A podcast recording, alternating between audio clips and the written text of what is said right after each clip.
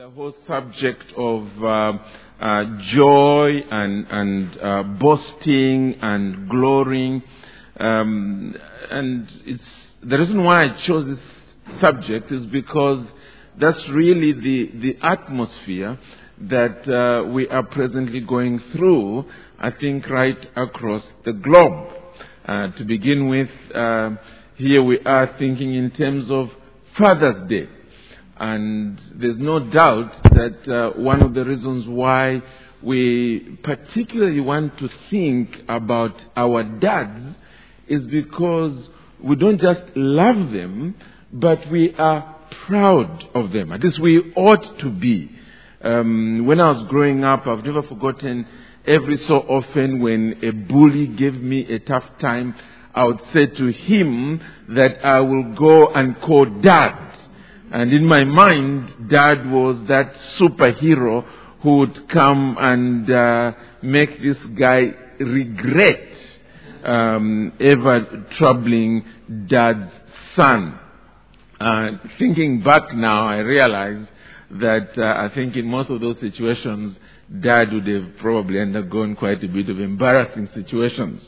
But that's the way we think. We, we think in terms of uh, our daddies being able to deal with all the threats around our lives. Indeed, all we need to do is to hide in them. And there's a place for that. Because, as you know, uh, in us thinking about God, we've been taught to think of Him in terms of a father figure. Clearly, simply um, amplifying something of that joy and pride that we have in our earthly dads so that we can worship God appropriately in that way. Well, apart from that, there is the, the World Cup craze. Now, uh, if you are not boasting of uh, the English team, then it should be worse for me because uh, the Zambian team got knocked out long ago. Uh, nobody is talking um, about them. But uh, I recall just before the last World Cup preaching in Brazil. In fact, I went there just before and just after the World Cup. And I've never forgotten that just before the World Cup, everything in Brazil revolved around their national team. I mean, every advert I looked at, I came out of uh, the airport, and when I turned round, the whole of the front glass from one extreme end to the other was Ronaldo lying down with a cell phone in his hands. Uh, going from the airport, Pele, who stopped playing football long ago, was on um, one of the, the billboards, and everywhere it was that team. Well, I went back a month or two later, and uh, the, the, the Brazil team didn't do too well. And all that was missing. They, they must have erased it with everything they had in them to just forget about the, the loss that they had suffered. But here we are with great hope and anticipation uh, in various uh, nations. Uh, I think a little bit more in, in England than Zambia. But there we are. There's a sense of uh, hope and, and um, uh, joy and, and, and, and pride. Um, the passage that we're thinking together from is uh, basically Galatians uh, 6 and um, verse 14, where the Apostle Paul says, May I never boast, Galatians 6 and verse 14, may I never boast except in the cross of our Lord Jesus Christ through which the world has been crucified to me and I to the world.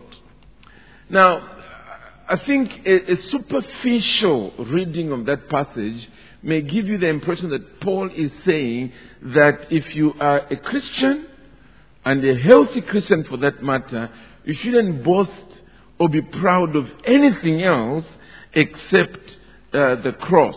Now, clearly, as I said, that's a superficial understanding. Uh, what he really is talking about there is in terms of relativity. The, if, if you are priding yourself in anything other than this, when you come to this, it must be a thousand times more. That's what ought to scream, as it were, for everybody's attention.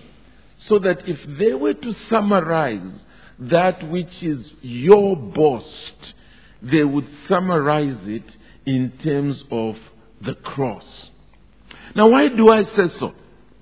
Well, clearly, Paul himself, as you make your way through um, a number of his epistles, you soon discover that he does mention boasting or glorying in one or two other things rather than the cross.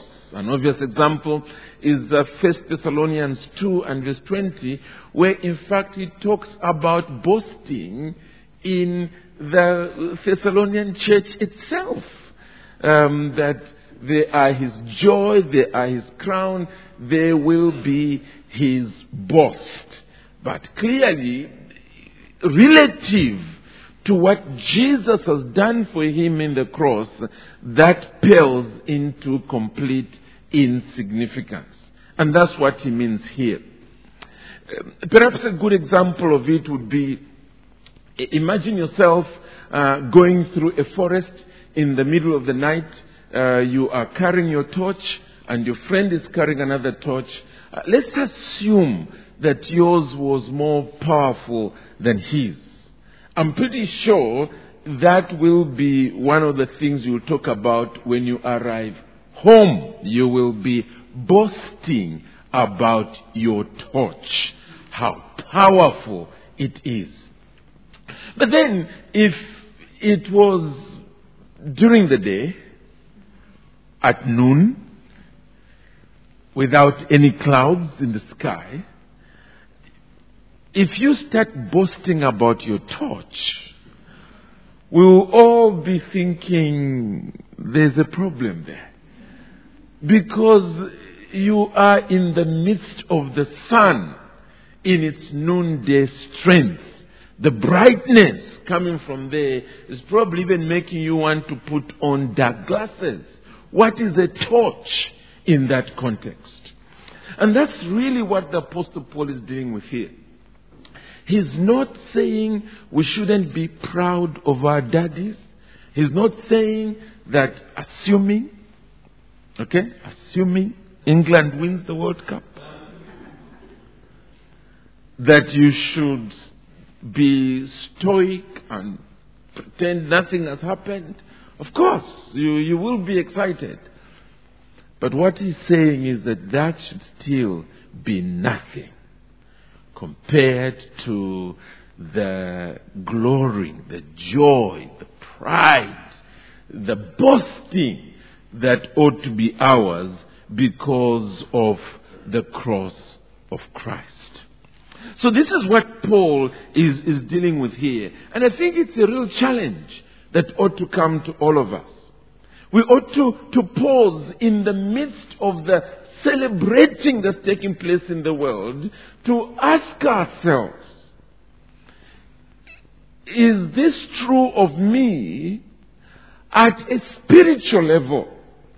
Can I honestly say that when my friends and colleagues are around me, it's very clear to them where my boast is. That which thrills me beyond compare. And I think that's the challenge of um, God's word to us as we think in terms of the world round about us. Let's quickly then get into the text and appreciate something of uh, what is there. First of all, why think about this subject at the end of uh, the epistle? Well, clearly, if you are familiar with the book of uh, Galatians, you will know that Paul began this epistle very angry. He, he, he was upset with what was happening in Galatia. And what upset him was that the Christians in this province were mixing faith in Christ with confidence in observing the law. And in this particular case, of course, the law of Moses. And Paul was very concerned about this. First of all, because anybody who is teaching you that salvation is a consequence of a mixture of these two, faith in Christ and observing the law, is leading you to hell through a back door. It's not the way to heaven. And so he uses very strong words at the beginning of Galatians, in Galatians 1, and I begin in verse 6. He says there, I am astonished that you are so quickly deserting the one who called you by the grace of Christ and are turning to a different gospel. And listen to this, which is really no gospel at all. Evidently, some people are throwing you into confusion and are trying to pervert the gospel of Christ. But even if we or an angel from heaven should preach a gospel other than the one we preached to you, in other words, even if I, Paul, come back again to you and now with a different message, let him be eternally condemned. And he throws himself there. As we've already said, so now I say again, if anybody is preaching to you a gospel other than what you accepted, let him be eternally condemned.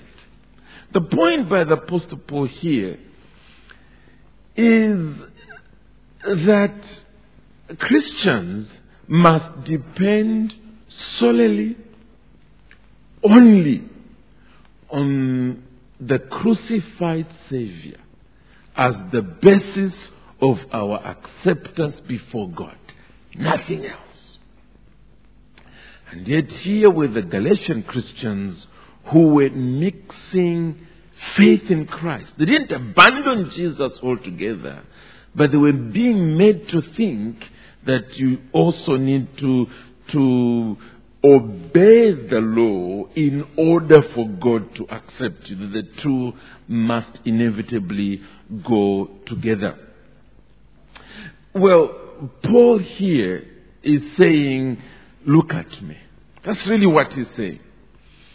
He's saying, I refuse to, to mingle the, the purity of Christ and Him crucified with anything else. He's done it um, a little um, in Philippians and chapter 3. We'll just uh, quickly turn there. Philippians chapter 3. And this is the way he puts it there. Again, really speaking strongly against the Judaizers as uh, they are appropriately called. Galatians, sorry, Philippians chapter 3. Watch out for those dogs, he says in verse 2. It, it doesn't really mean canines, you know, the, the, the dogs that you have at home. He, he's referring in, in, in, in real genuine anger to, to, to those who are going around trying to convince Christians to also hang on to the law as a basis of acceptance before God. Those men who do evil, those mutilators of the flesh, for it is we who are the circumcision. Listen to this. We who worship by the Spirit of God, who glory in Christ Jesus, who glory in Him, and who put no confidence in the flesh. Referring to himself, he says in verse 7 Whatever for, was to my profit, I now consider loss for the sake of Christ. What is more, I consider everything a loss compared to the surpassing greatness. Now, that's what I meant earlier on when I was talking about uh, two torches in the middle of the night. There, comparing the two, you can be proud of your torch. But now you are in the middle of the day, under the burning heat and light of the noonday sun, compared to that, the surpassing greatness of knowing Christ Jesus my Lord, for whose sake I have lost all things. Inevitably, I consider them rubbish. That's the point. At that point, you don't want to talk about your torch. It's an embarrassment to even bring up that subject. Now, clearly, it's because the death of Christ is sufficient. It's enough to bring us before God. Jesus, thy blood and righteousness, my beauty are my most glorious dress. Midst flaming worlds, in these arrayed, with joy shall I lift up my head. I don't need anything else. It is enough that Jesus died and that he died for me. Really, that's the point that the Apostle Paul is, is making for us here. And it's, it's an all important uh, point right across uh, this epistle. He speaks in terms of, um, in, in Galatians chapter 3, that Jesus has been made a curse for us. In other words, that which ought to have sunk us deeper than the grave into the flames of hell has been borne upon his shoulders. And we no longer need to feel threatened about it. It is gone. I wonder whether that's your faith this morning. That as you are sitting there, you can say with the hymn writer, I need no other argument. I need no other plea. It is enough that Jesus died and that he died for me. That when you appear before Almighty God, you will not need to try and bring in what so many other people try to bring in today. When you bring up the subject about their hope of acceptance before God, they are quick to add things like, well, um, I'm not bad. I, I, I, try to do good things. Our parents brought us up very well. I have been baptized. I participate in the Lord's Supper. I'm active in the church. And so on and so forth. All that must be thrown into the rubbish heap. And simply speak about the Son of Righteousness. Jesus has lived and died for me. That's enough. Having said that, it's very clear when you go back to Galatians and chapter 6 that Paul, in boasting of the cross, goes beyond the fruit of the cross with respect to our justification. He goes beyond that. And he deals with the fruit of the cross with respect to our sanctification, our transformation, a very real transformation that we can testify of, the change that takes place in our lives. Look at the way he puts it. Back to our text. He says, May I never boast except in the cross of our Lord Jesus Christ, through which the world has been crucified to me and I to the world. What does Paul mean by that? He's clearly using picture language here. If we were to go back to first century Palestine and participate in that moment when an individual has been sentenced to death by crucifixion, the whole event spelled an end to this person's relationship with the world. Like Jesus, he would be taken out through the city gate, up the hill called Golgotha. He would be hung upon that terrible cross, and in excruciating pain, the world would either sympathize or scoff at him until he breathed his last.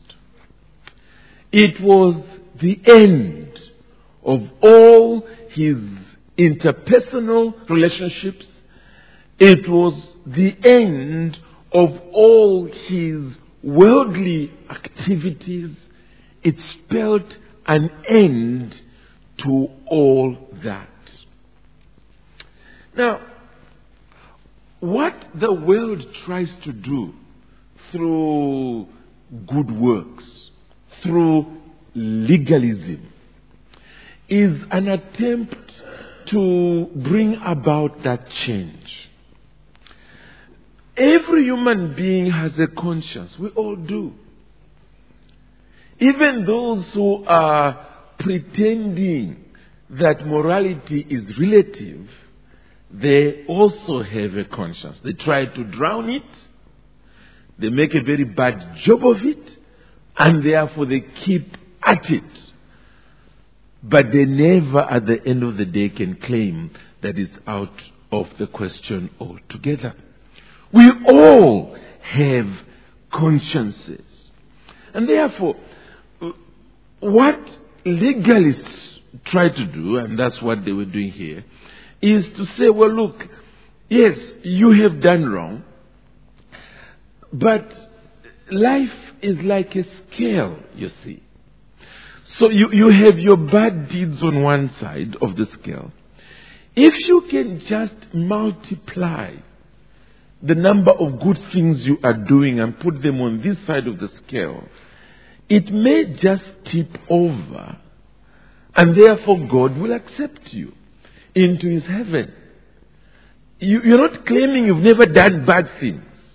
But what you have done is to make sure that his various requirements in his law, circumcision, baptism, church going, Lord's Supper, whatever, visiting the sick, giving food to the hungry, sharing your clothes with those that are naked, if they can be heavier, then God will say, Well, not bad. Come in, come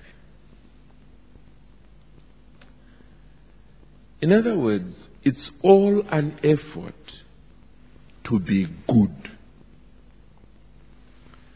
But let's face it, it's a terrible effort. Because the problem is not with the outside actions. The problem is with the heart. It is with the factory. It's still producing moral filth. It's an effort in frustration. And if you have looked at your own heart, you know what I'm talking about. there's a book that we we read when we were doing literature in high school many years ago. Um, it was um, called Government Inspector. And towards the end of this book, Uh, it's basically a play. Towards the end of the play, the, the author paints a scenario where this person that people thought was the government inspector had actually been writing what was taking place day by day in the lives of these individuals who were all pretending to be faithful but were really not. And each time um, someone got a hold of this diary and tried to read the section about the friend, the friend would immediately grab it because it would be embarrassing. And when he grabs it and tried to read what was written about the other friend, he would grab it for the same reason. It was embarrassing. In other words, we can all pretend with one another to be good. But if I was to show on this digital projector your thoughts, the moment I try to press, I'm sure you'd want to grab this from me. Because your, your thoughts coming from the heart are probably not as edifying as your faces look right now. The problem is the heart. It's the sin factory. And that's what the law cannot handle. It cannot solve. It's, the heart is beyond cure. And that's what Paul is dealing with here. He's saying, if we can just quickly peep at the next verse, he says in verse 15, neither circumcision nor uncircumcision means anything. What counts is the new creation. Merely undergoing a religious ritual doesn't change the heart.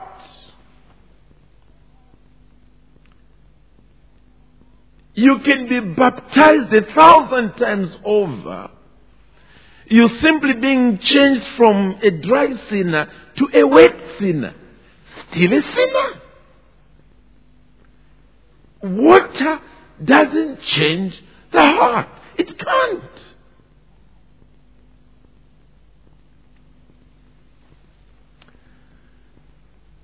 Christ alone does. And that's the reason why he died. In his death and resurrection, consequently, he ascended to heaven and received from the Father the blessed Holy Spirit, whom he has sent into the world, and the Holy Spirit regenerates. He gives a new birth. He changes our hearts. He transforms us in a very real way. To a point where you are amazed at yourself. And that's the, the, the, the, the glorious truth of the Christian faith. It's this transformation that takes place. It is the power of heaven invading the human soul and transforming you from the inside out. Putting an axe to the root where there was love for the world, you now despise the world. And where you despised God and the things of God, there is now a new love for God that you never knew before. Paul is using picture language here to point to that reality when he says, therefore, through which the world has been crucified to me and I to the world. I love the fact that he brings the two sides together. He doesn't simply say, by which the world has been crucified to me. In other words, it's not just the fact that I am done with this um, joint conspiracy between the world and myself against God. Yes, it was there once upon a time. I'm now done with it. The world had an attraction towards me. It mesmerized me. I could not imagine life without the, the, the, the, sin, the, the moral filth that makes up life and living, without turning something about this physical world into an idol for myself. Life w- would lose its meaning without all these things. That was me once upon a time. Partying, wining and dining, premarital and extramarital sexual relationships and so on. That was life. For Paul, it was the, the, the, praise of, of the religious leaders, getting them to pat him on the back, boasting like any Pharisee would concerning the, the outward obedience to the law. Making my way up the, the, the status ladder in, in, in the religious sect. That's what life was to me. The world had its attraction upon me. But he says, when I became a Christian, that died. I didn't care anymore about these things. They took on the last row of my life.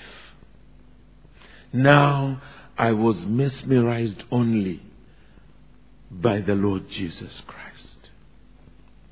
There was a new relationship. I loved the one that I did not love before. Is that true of you? Would you say your worldly ambitions have crumbled in front of you? That the world's opinion of you doesn't matter to you anymore? That in all your engagements in life, it is now simply that God may receive joy and glory and honor out of what you do for Him. Is that what life is to you? Because that's what Christianity brings about. That change where in your own heart, what now truly matters is God and the things of God. Well, as we said, Paul didn't end there. There was the other side, which is equally true. And to me, it's the test. And it is this, that I am also crucified to the world. You see, before Paul's conversion, he was the blue eyed boy of the Pharisees, of, of this religious order they, they, they gloried in him. They, they, they spoke in terms of, you know, Saul of Tarsus and, and the achievements that he was, he was making in life. he, he, he, he, he was the, the hero, so to speak, of a younger generation that was looking up. When he became a Christian, they also threw him out. He became useless to their pride. They now despised him. Isn't that true with so many individuals who, to begin with, are on the, the world's stage? And the, their faces are on the regular glossy magazines. They, they are the heroes of the world. And then one day they turn to Christ. And now whatever it was that, they, that, that was their main agenda takes backstage. And the world fails to understand them. The world can't process that they should give up such worldly opportunities because of what they call religious convictions. Juiceless religious convictions. They think you are mad. And in the process, the world says, forget him. Let's look elsewhere. And I to the world, the Apostle Paul says. And you know, as Christians, we should not be embarrassed about that. We should not apologize when that clashing of interest happens. That's what the cross does. It has changed us from the inside out. We have a different value system. Let's stick that in our minds. We are different. We are transformed. And therefore, when the world spits on the ground, when our name is mentioned, Jesus says, don't be surprised. They did that with me first. And a servant is not greater than his master. I ask them, is this what the cross has done for you? Are you able to testify of this change? Not simply somehow in your mind grasping the fact that I need to depend on the cross and on the cross only, but also in reality, your relationship with the world having changed in a very real way. Not because you are trying to get to heaven, but simply from the inside out. It's changed. when we are getting married, we say our vows. And one of the statements in the vows goes something like this Forgetting all others, cling only to him or her for as long as life shall last. And I often have to say, to young people getting married. Our church comprises it. I'm one of the oldest in our church, by the way. Last year we had about 13 weddings. This year we've already had five, another six or seven lined up. So you can understand why this illustration is so fresh in my own mind. I have to say to young people, vows are one thing. Processing those vows is another.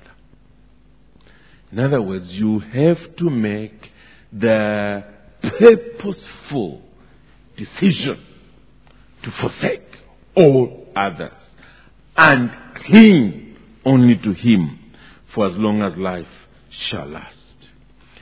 Christianity is like that. You now end up with one consuming passion to bring glory to God through His Son, Jesus Christ. In your speech, in your life, in all your interpersonal relationships, in the home, at work, at school, at church, wherever else you might be, in your dressing, in everything. It is Jesus, Jesus, Jesus. Why? Not because you're afraid to miss out on heaven. It's because you love Him. You joy in Him. You glory in Him. The, the fact that He has lived and died for you overwhelms you. And consequently, you say to Him, love so amazing, so divine, demands my soul, my life, my all. That's the Christian life. And I pray that as we glory in so many things around about us, this glorying in the Lord and what He has done for us might be like the sun, shining in its full noonday splendor compared to the torches in our hands of fathers and football teams.